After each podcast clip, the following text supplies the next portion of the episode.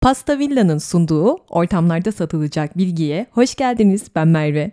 Bugün dünyayı değiştiren fikirleri konuşalım istedim. Yolumuz çok uzun arkadaşlar. Hemen başlayalım.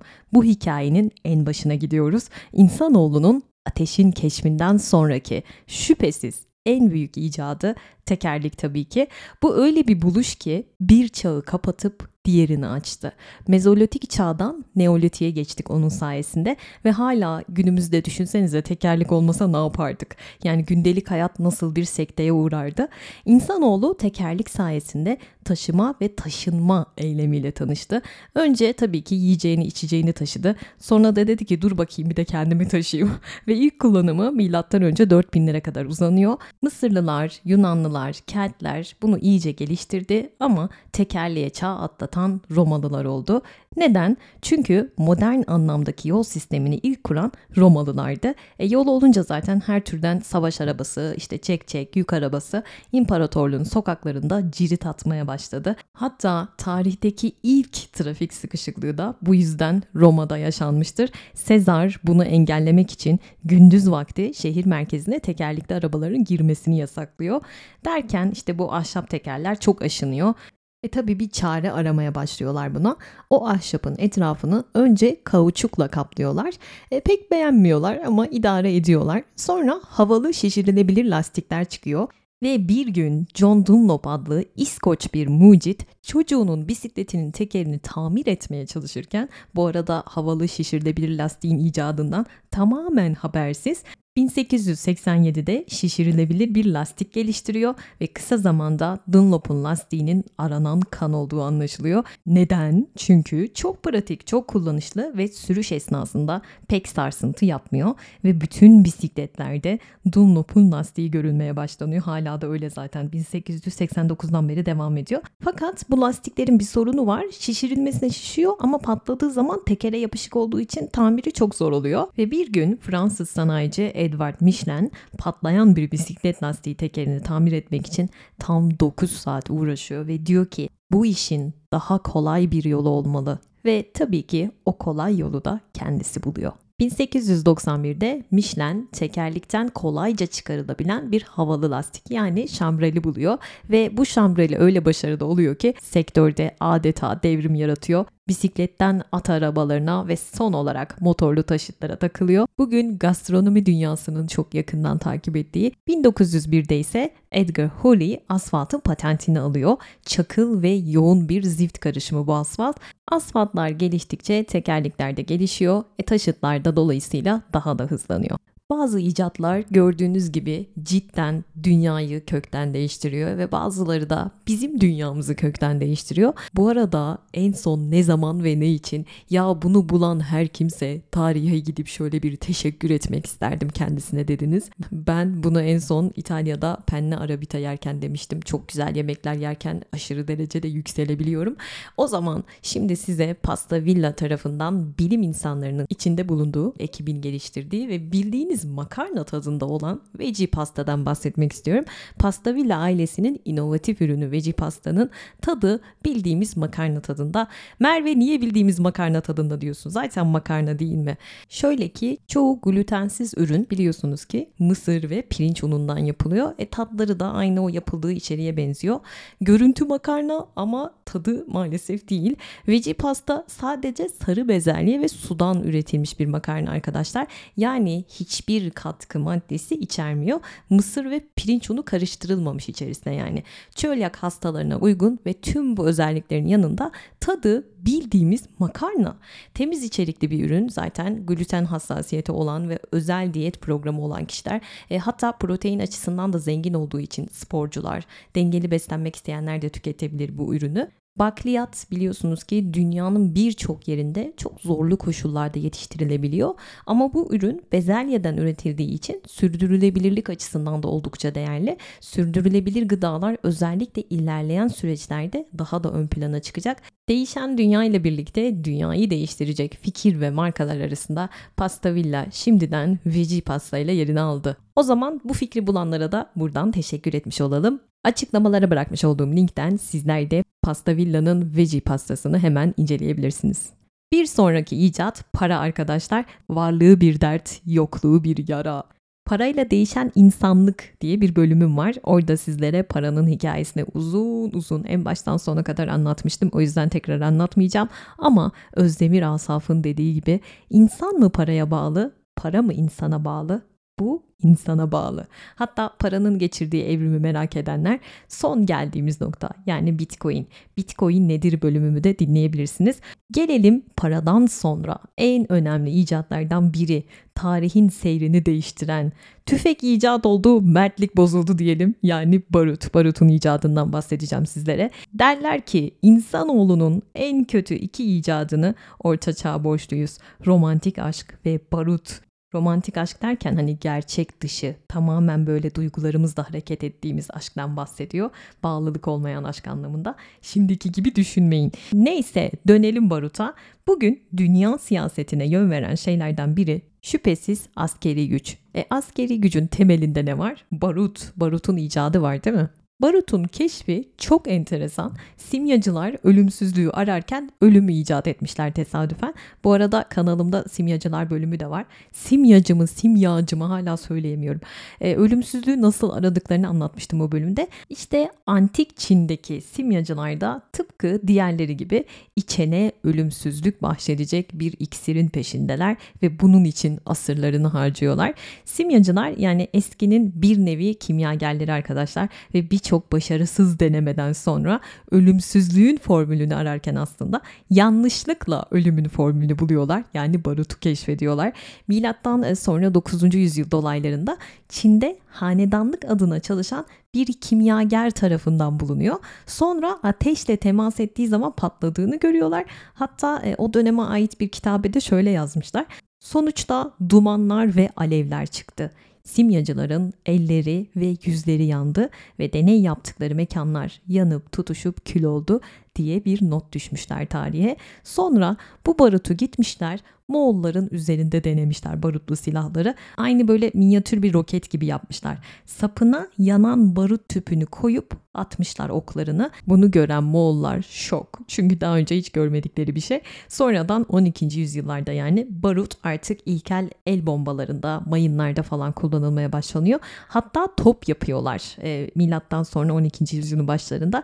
Yani Avrupalılardan bir asır önce dikkatinizi çekerim. Sonra bir düşünüyorlar. Diyorlar ki ya biz bunu yaptık ama hadi bir gün dönüp dolaşıp biri bu bombaları bizim üzerimize atarsa bir savaşta falan diye korkuyorlar ve yabancılara güherçile satışını yasaklıyorlar. Güherçile dediğimde potasyum nitrat yani bombanın içindeki madde.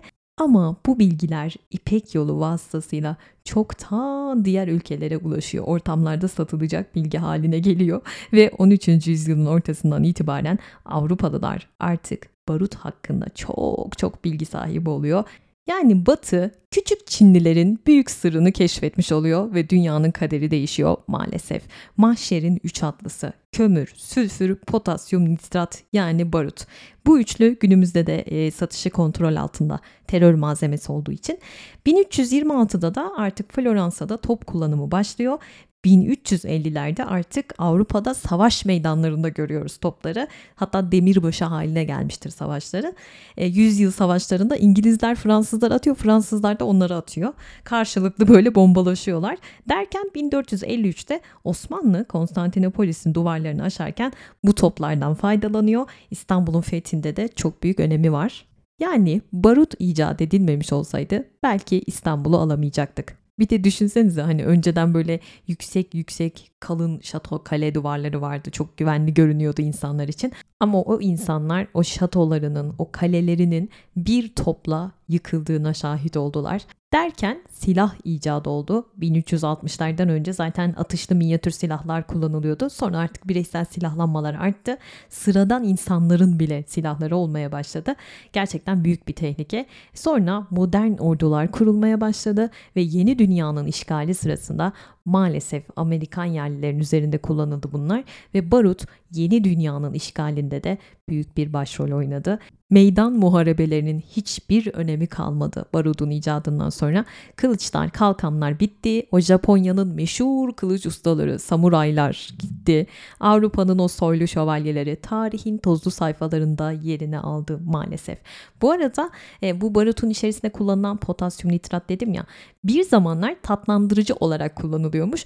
Bugün de e, çoğu aldığımız o paketli gıdalar var ya e, arkasını okursanız yine göreceksiniz hala kullanılıyor. Masalarda eskiden tuzlukların yanında potasyum nitrat görülüyormuş. Hani baharat gibi de kullanılıyormuş. Dediğim gibi günümüzde de kullanılıyor. Hatta gübre üretiminde de kullanılıyor. Yani bu bilgiyi ne yapacaksınız bilmiyorum ama söyleme gereği duydum. Bazen çok saçma şeyler söylüyormuşum gibi geliyor. bu arada bu podcast'te çok fazla icat var. O yüzden hani bir tanesini normalde ben bir saat anlatırım. Beni tanıyorsunuz. Ama o kadar çok icat var ki bu podcast 5 saat olmasın diye hafif yüzeysel geçmeye çalışacağım. Sırada başka bir icat var. Kağıt dermişim. Lütfen kağıt demeyelim. Kağıt diyelim. Bu esprimi sadece oldlar anladı. Malcolm Gladwell der ki vizyoner kişi her şeye boş bir kağıtla başlar ve sonra dünyayı yeniden şekillendirir. Bence arkadaşlar kağıt gelmiş geçmiş en önemli icatlardan biri. O olmasa bilgilerimizin çoğu olmazdı. Canım kitaplarım, canım defterlerim böyle koşarak sarılasım geldi şu an onlara. Milattan önce 3000'lerde Antik Mısır'da başlayıp oradan Çin'e ve sonra da Batı'ya ulaştı kağıt biliyorsunuz ki. Tarihin başlangıcı bile insanların yazıyı keşfetmesiyle oldu. Bu arada yazı keşfedilmese kağıdı ne yapacaktım onu düşündüm. Hani canım kitaplarım diyorum ya boş kitabı ne yapayım? Bilmiyorsun ama öyle bakıyor sana bomboş. Neyse ben yazıyı keşfedenleri kutsuyorum buradan. Sümerlilere buradan dualarımı gönderiyorum. Çivi yazısını bulduğunuz için ömür törpüsü. Yani yazı olmasa arkadaşlar insanlığın ortak hafızası diye bir şey olmayacaktı. Tarih diye bir şey olmayacaktı düşünsenize. İnsanlar yaza yaza o bilgilerini gelecek nesillere aktardı. Bugünkü bilim, bugünkü teknoloji varsa yazı sayesinde. Ee, ve dediğim gibi Sümerler işte çivi benzeri aletlerle meramlarını o kil tabletlere yazmayı başardılar. Çivi yazısı diye bir şey buldular. Sonra Mısırlılar bugün işte İngilizce'de paper dediğimiz İngilizce kağıt kökeni aslında papirüstür. Mısır'daki o papirüsten geliyor. Bunu keşfettiler. Adeta bir devrim niteliğinde papirüs ve ondan sonra da zaten bayrağı parşömen devraldı. Papirüs Mısır'da Nil Nehri kıyısında yetişen bir kamış türü. Parşömen de böyle özel olarak hazırlanmış bir deri arkadaşlar. E, Romalıların keşfidir. İlk başlarda böyle oğlak, koyun, keçi, dana ceylan, eşek, balık, deve bunların derileri üzerine e, parşömen yapılıyormuş derilerinden.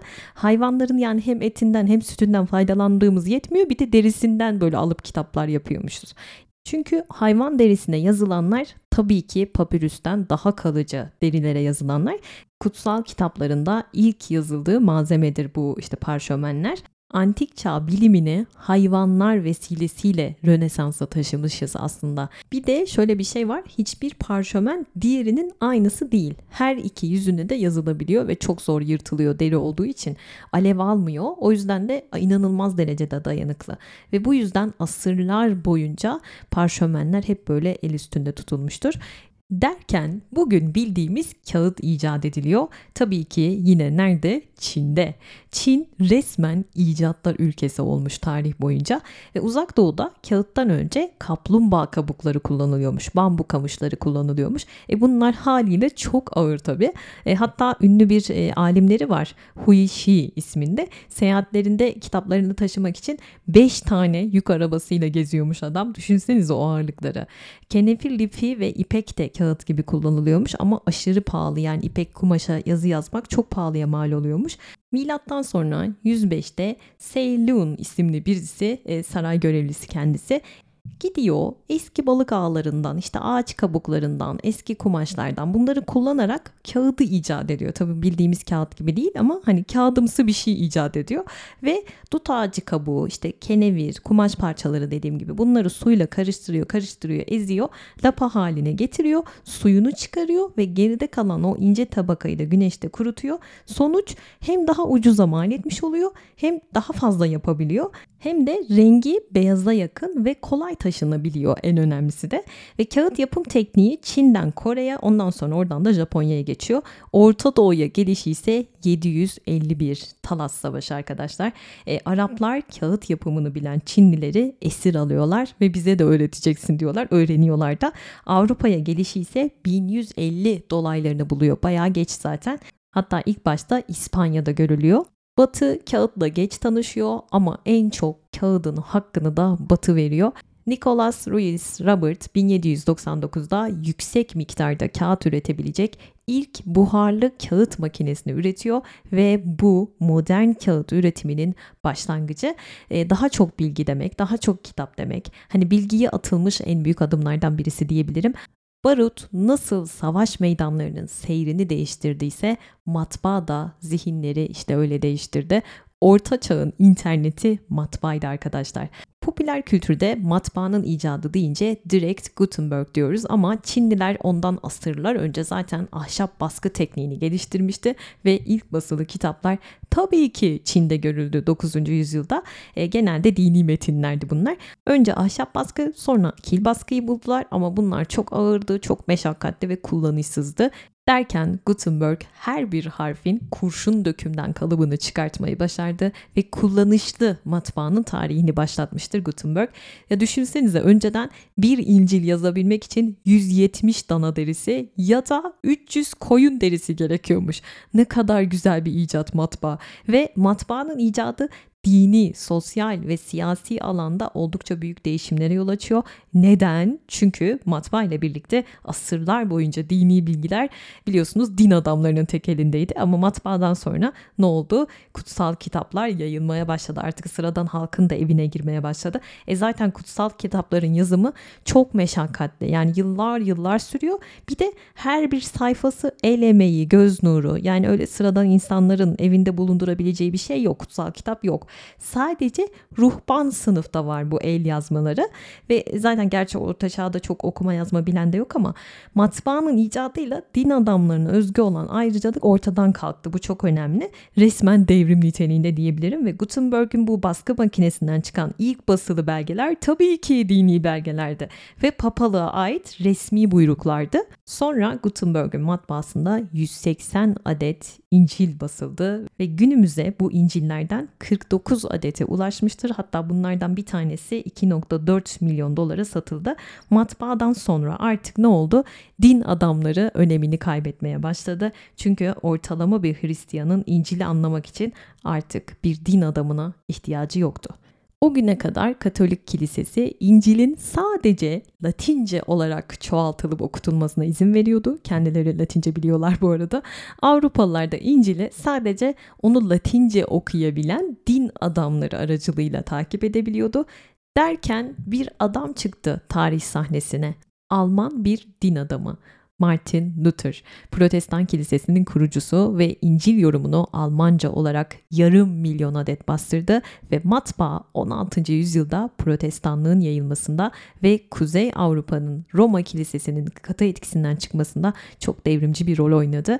Para karşılığı cennetten yer satan din adamlarının gözü yaşlıydı. Gutenberg İncil'i basmadan önce bütün Avrupa'da toplamda 30 bin kadar kitap olduğu tahmin ediliyor ama 50 yılı geçmeden bakın matbaa bulunuyor 50 yılı geçmeden bu sayı 10 ila 12 milyonu buluyor. Yani nereden nereye 30 binden 12 milyonlara çıkıyor ve matbaa yüksek öğrenim içinde gerçekten olağanüstü bir temel oluşturuyor. Çünkü bu elle çoğaltılan kitapların kopyalarında hep böyle farklılıklar varmış. Artık bunlar ortadan kalkıyor. Yani bilgiler daha güvenilir bir hale geliyor. Yani 20. yüzyılın sonunda internetin icadı bizim için ne ifade ediyorsa o zaman yaşayan insanlar için de matbaa makinesi aynı önemi arz ediyor. İyi ki dediğim icatların başını çekiyor. Sırada buhar makinesi var. 18. yüzyılı 19. yüzyıla bağlayan bir zaman dilimine gidiyoruz. Yani sanayi devrimine 1700'lerin sonunda İngiltere'de filizlenmeye başladı ve sanayi devriminden önce üretim genellikle biliyorsunuz ki evlerde böyle basit el yapımı araçlarla ya da kol kuvvetiyle gerçekleştiriliyordu. Sanayileşme bu döngüyü kırarak hayatımıza harici güçle çalışan makineleri, fabrikaları ve seri üretim kavramını soktu ve buhar makinesinin geliştirilmesiyle demir ve tekstil sanayileri sanayi devriminde başrol oynadı. Ulaşım, iletişim ve bankacılıkta çığır açıldı. Ama tabii ki bunun bedelini kim ödedi? Çalışan sınıf ödedi, işçi sınıfı. Bazılarının yaşam standartı oldukça yükselirken işçi sınıfının ise gitgide düştü. Sanayi devriminden önce hayat daha basitti, daha kırsaldı daha doğrusu. İşler böyle el kol emeğiyle yapılmaya çalışılıyordu.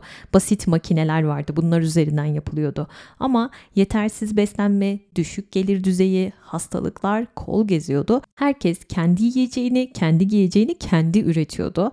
E küçük küçük dükkanlar, mağazalar tabii ki vardı ama seri üretim diye bir şey yoktu. Ve devrim İngiltere'de başladı çünkü kömürü ve demiri bol olan bir ülkeydi ve siyasi açıdan oldukça da istikrarlıydı. Tabii ki dönemin sömürgeci gücüydü İngiltere. Hem sömürgelerini ham madde kaynağı yapıyor hem de üretilecek mallar için pazar olarak kullanıyor İngiltere ve İngiltere'de üretilen mallara talep arttıkça tüccarlar daha az maliyet gerektiren üretim yollarının peşine düşüyor tabii ki. E bu da neyi doğuruyor? Fabrikalaşmayı. Önce tekstil sanayileşmeden nasibini alıyor ki zaten İngiliz bir mucit. Önce çıkrığı icat ediyor sonra bir başkası eğirmeyi ve dokuma tezgahını. Zaten tekstil sektöründe önce sıçrama oluyor. Yani e, seri üretim tekstilde başlamıştır önce. Derken 1712'de ilk buhar makinesi icat ediliyor ama esas devrim 1770'te James Watt tarafından yapılıyor. Buhar makinesini geliştiriyor ve James Watt'ın geliştirdiği buhar makinesi insanoğlunun gücüne güç, hızına da hız katıyor. Buhar gücü pratikte insan ve hayvan gücünü alt ediyor arkadaşlar. Lokomotiflerin devasa demir tekerleklerini, o dev gemilerin pervanelerini döndürüyor. Ne demek bu? Mesafelerin kısalması demek ve fabrikalardaki o dişlilerin çevrilmesi. Bu da üretimi artırıyor. Ulaşımdan üretime her şeyi değiştiriyor buhar makinesi. Ve buhar makinesinin gelişinden önce ham madde işte üretilen mallar at arabalarıyla falan taşınıyor ya da işte kanallar boyunca botlar vasıtasıyla taşınıyor. Derken 1800'lerin başında ilk ticari buharlı gemi hizmete çıkıyor ve kısa süre sonra Atlantik Okyanusu'nun her tarafı bu işte e, yük taşıyan buharlı gemilerle dolmaya başlıyor. 1830'da Liverpool-Manchester hattında ilk tarifeli tren seferleri başlıyor. Ne kadar eski. 1850'lerde İngiltere'deki demiryolu ağı 10 bin kilometreyi buluyor ve ticaret artınca ne oluyor? Kaçınılmaz olarak bankacılar, sanayiciler ve fabrikatörlerden oluşan yeni bir yönetici sınıfı doğuyor. Sırada dünyayı değiştiren bir başka icat var. Tabii ki elektrik. Modern elektrik biliminin başlangıcı 16. yüzyılın ortası 17. yüzyılın başına uzanıyor. Kraliçe 1. Elizabeth'in kraliyet fizikçilerinden William Gilbert'in Gilbert yalnız Gilbert Gilbert ne ya? ya böyle ciddi ciddi bir şey anlatıyor Takılıyorum ya çok komiğime gidiyor. William Gilbert ama siz Gilbert de diyebilirsiniz ve bence bunu unutmayacaksınız elektriği bulan adamı. Bu arada beni böyle yatarken dinleyenler oluyor. Ben böyle devasa bir kahkaha atınca yerinden sıçrıyorlarmış. Merve ne yapıyorsun? ne yapayım ya gülmeyeyim mi? Abi beni niye uyurken dinliyorsunuz ya? Bu kadar emek veriyoruz. Lütfen oturarak dinler misiniz? Ya podcastlerin üzerine böyle ibareler yazacağım. Oturarak dinlenecekler, yatarak dinlenecekler, işte koşarak dinlenecekler falan diye. Çünkü hepsinin bir çeşidi var bence. Neyse ne diyorduk? Gilbert'tan önce, milattan önce işte 7. yüzyıllarda Miletoslu Thales mıknatıs taşlarının demir parçalarını çektiğini keşfediyor ve aynı şekilde yükleme yapılan kumaşında kuş tüyü gibi, ot gibi böyle kendisinden hafif nesneleri harekete geçirdiğini gözlemliyor. Hatta eğer böyle yeteri kadar güçlü ovulursa minik kıvılcımlar çıktığını da gözlemlemiş. İşte Gilbert da aynı yolu izliyor kehribar, elmas, kükürt, mühür mumu hatta sıradan maddelerin e, ovulmasıyla bir çekim olduğunu, bir çekim yarattığını fark ediyor. Ve bir gün kehribar taşıyla yine böyle deney yaparken bir şey dikkatini çekiyor. Elektrostatik yüklü bir kumaş parçasını bir pusulanın yanına koyuyor. Bir bakıyor pusulanın iğnesi böyle yavaş yavaş oynamaya başlıyor. Mesela ben olsam orada ruh geldi falan zannederim. Çığlık atarım. Bilim böyle bir şey. Sonra manyetizma ve elektriği keşfi uzun sürmüyor. Yaşasın bilim bizim gibiler için. İşte bu çekim gücüne 1600 yılında yayınladığı tezinde yer veriyor. Kehribarın Yunanca karşılığı olan elektron sözcüğünden ilham alarak ilk kez elektrika yani elektrius, elektrik kavramını türetiyor. Ve sonra gelişmeler birbirini izliyor ama elektrik konusunda büyük tarihi sıçramalardan bahsedecek olursak Amerika'nın kurucu babalarından biri olarak doların üstündeki adam Benjamin Franklin e, hem elektriğin hem de Amerika'nın kaderini değiştiriyor. Elektrik konusunda 1792'de yapmış olduğu iddia edilen ünlü uçurtma deneyiyle yıldırımın sadece ve sadece bir doğa olayı olduğunu gösteriyor insanlara ve paratonerin icadı için ön ayak oluyor. Bu arada neden emin değiliz dedim bu uçurtma deneyinden. Çünkü kendisinin bu konuyla alakalı bir açıklaması yok. Hani deney olur da başarısız olursa diye korkmuş muhtemelen. Sadece ve sadece oğlunu götürmüş. Deney yaparken yanında hiç kimse yokmuş. O yüzden derler hani bu uçurtma deneyi var mı yok mu bilinmiyor diye. Ve Benjamin Franklin bilimin özellikle de bu cahillik ve hurafelerle başa çıkmak için çok önemli olduğuna inanan bir dahidir. Doğanın böyle gizemli zannedilen güçlerini aydınlatmak ister. Bu şekilde hareket eder Benjamin Franklin. Ve o zamanlar insanlar yıldırım düştüğü zaman aman tanrım tanrının gazabı lanetlendik falan diye düşünüyorlar. Franklin yağmurlu bir günde bir uçurtmanın ucuna böyle yakın bir noktasına daha doğrusu metal bir anahtar bağlıyor ve bu uçurtmayı havalandırıyor. Uçurtma göğe yükseliyor ve bir süre sonra uçurtmaya tabii ki yıldırım çarpıyor. Islak uçurtma ipinden akan o elektrik anahtarı kıvılcımlar içinde parlatıyor ve bu meşhur deneyiyle yağmur bulutlarının statik elektrik yüklü olduğu yönündeki düşüncesini doğrulamış oluyor. Tanrı'nın gazabı sandıkları o yıldırım aslında sadece ve sadece bir elektrik boşalmasıydı. Franklin bunu göstermiş oldu ve o zaman dedi ki ben bu yıldırımı alayım taştan topraktan alayım binalardan onlardan uzak tutayım e, uygun bir metale çekmeye çalışayım ki binalar üzerinde o yarattığı yıkımı yakımı engelleyebileyim diye düşünmeye başlıyor ve metal bir teli bir binanın çatısına dikip ucunu da toprağa gömüyor. Derken fırtına patlıyor ve gökyüzü parlıyor bir anda. Düşen yıldırım tam da tahmin ettiği gibi doğrudan teli hedef alıp ortalığı yakıp yıkmadan böyle telden aşağı hop süzülerek toprağa akıp gidiyor ve neyi keşfetmiş oluyoruz? Paratoneri.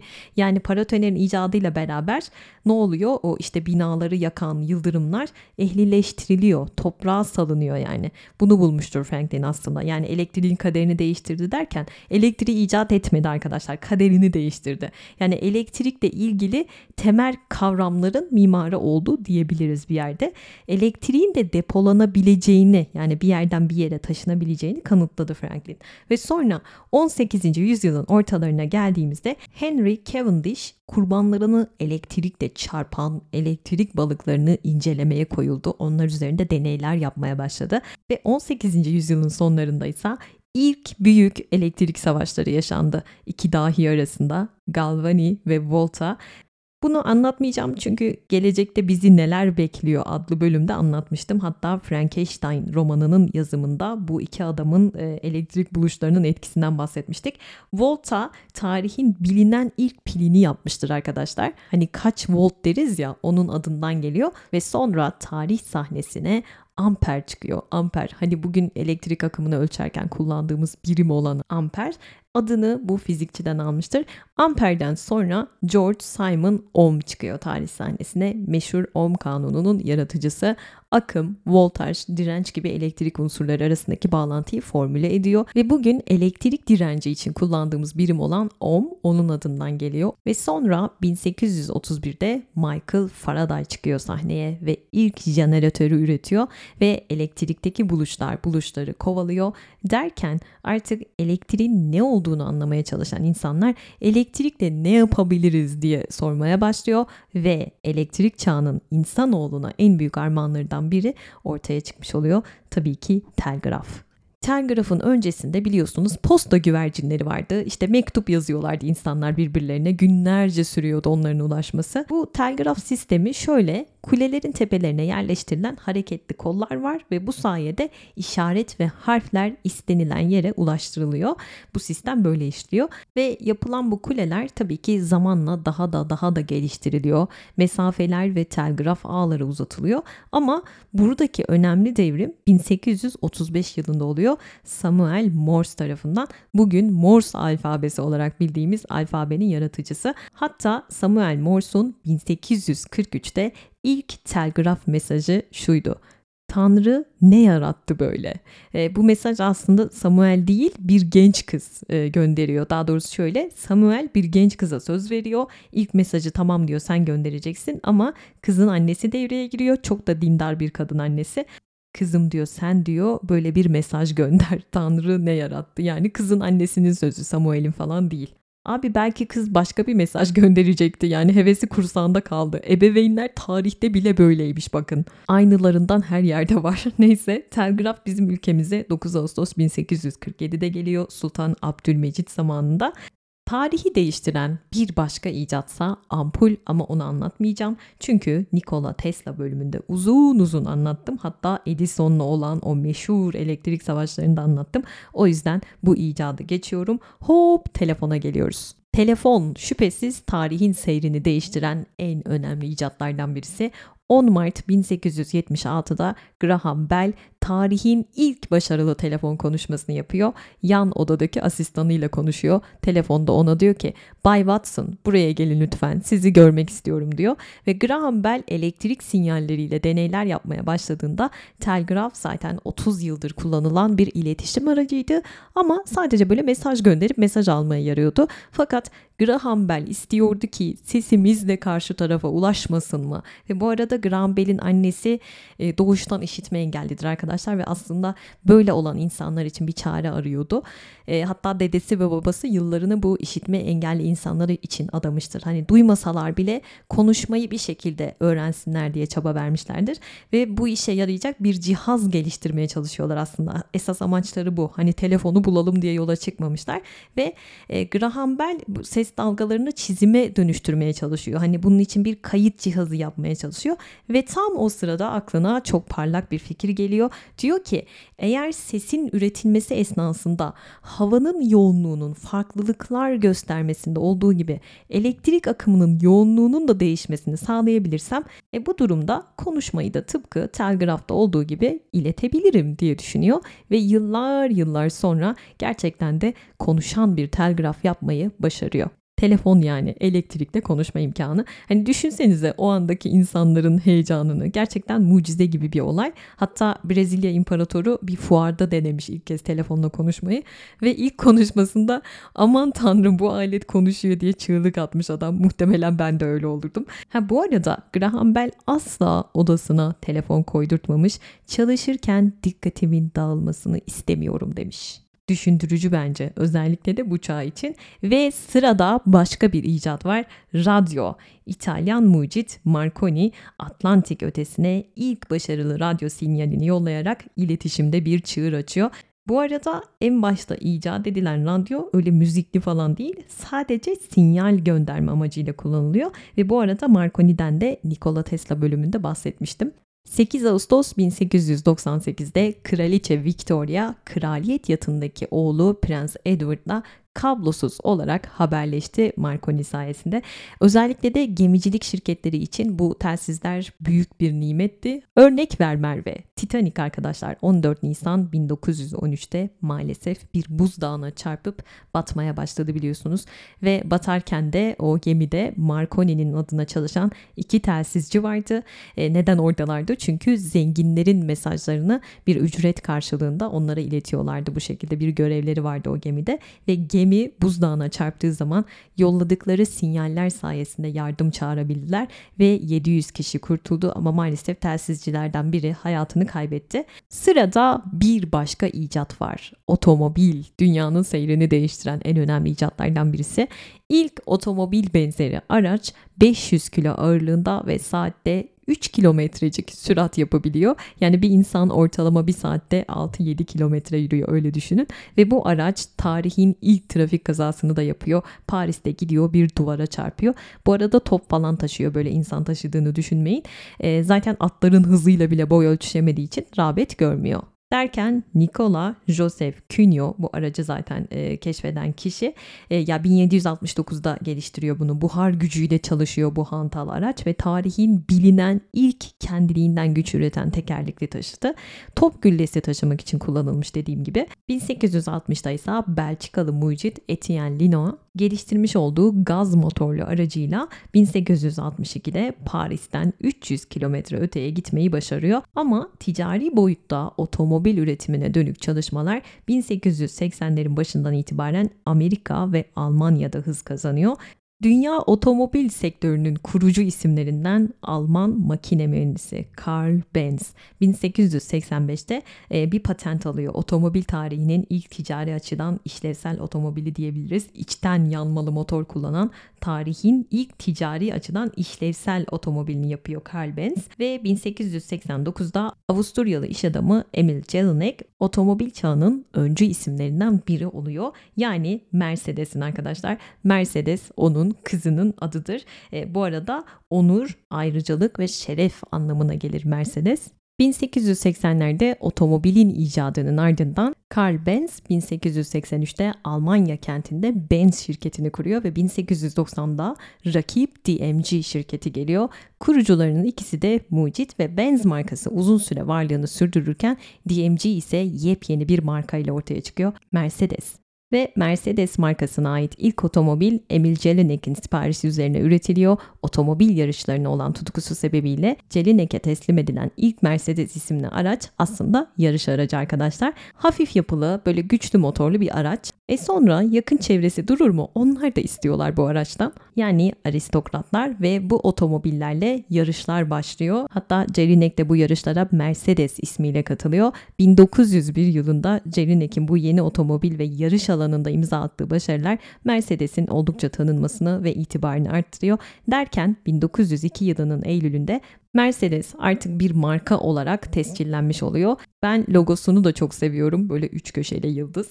Neden öyle? Çünkü havada, karada, suda anlamına geliyor ve Birinci Dünya Savaşı'nın ardından ekonomik nedenlerden dolayı eski rakipler birleşiyorlar ve DMG Benz yani Mercedes Benz oluyor. 1903'te ise Henry Ford, Ford motor şirketini kuruyor ve bir yıl içerisinde 1700 araç üretiyorlar ama sektöre esas damgasını vuran 1908'de ortaya çıkarmış olduğu T model arkadaşlar güvenilir, hızlı, ekonomik otomobil ve Ford seri üretim kavramını otomobil sektörüne entegre ediyor ve 20. yüzyılı şekillendiren, hepimizin hayatını kökünden değiştiren bir yeniliğe dönüşmesinde çok büyük bir rol oynamıştır Henry Ford. Ve geldik son icada. Şu an beni dinlemenizi sağlayan internet arkadaşlar. İnsanoğlunun iletişimini ve dünyasının sınırlarını genişleten en etkili icat diyebiliriz. Dünyamızın sınırları çok geniş, daha gideceğimiz çok yer var. Hatta tadacağımız pek çok lezzet. Pasta Villa'nın sunduğu ortamlarda satılacak bilginin sonuna geldik.